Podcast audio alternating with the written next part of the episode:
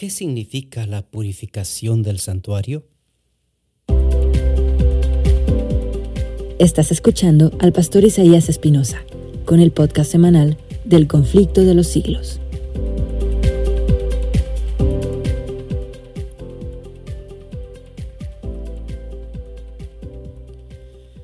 ¿Qué tal amigos? ¿Cómo están otra vez? Qué gusto saludarles.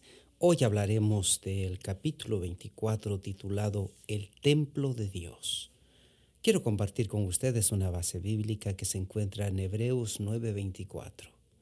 Porque Cristo no entró en un lugar santísimo hecho de manos, figura del verdadero, sino en el cielo mismo para presentarse ahora delante de Dios en nuestro favor.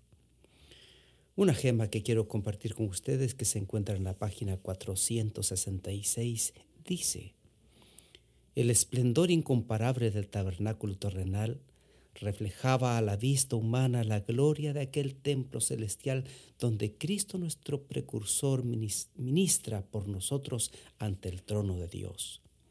La morada del Rey de Reyes, donde miles y miles ministran delante de Él, y millones de millones están en su presencia, ese templo lleno de la gloria del trono eterno, donde los serafines, sus flamantes guardianes, cubren sus rostros en adoración, no podía encontrar en la más grandiosa construcción que jamás edificaran manos humanas, más que un pálido reflejo de su inmensidad y de su gloria. Con todo, el santuario terrenal y sus servicios revelan importantes verdades relativas al santuario celestial y a la gran obra que se lleva allá a cabo para la redención del hombre.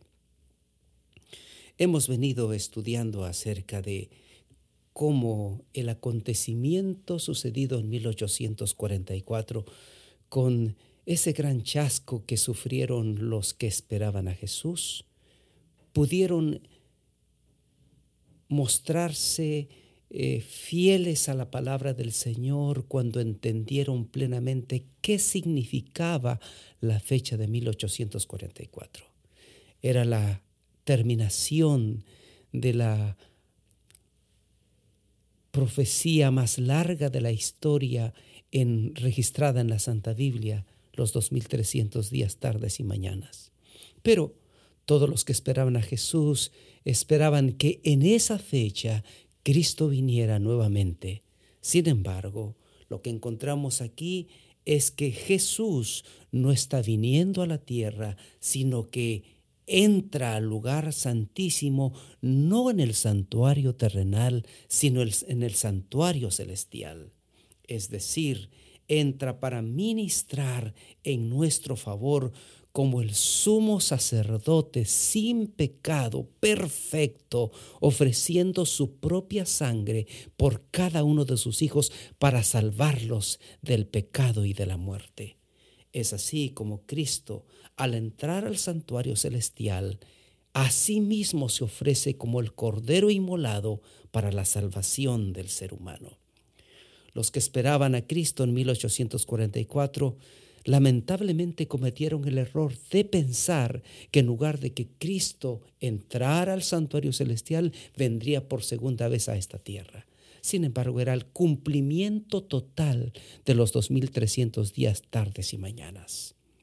En este capítulo podremos estudiar y también podremos mirar cómo la majestuosidad que cualquier templo hecho en esta tierra, no importa si es de oro, si tiene piedras preciosas, si tiene mármoles extraordinarios, nunca podrán compararse al santuario celestial donde miles y millones de ángeles ministran delante del Señor.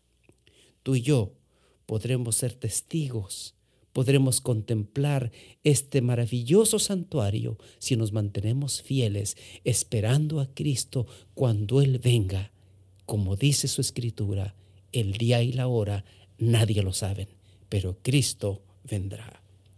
Quiero dejar para ti algunas reflexiones que conviene que nosotros nos hagamos.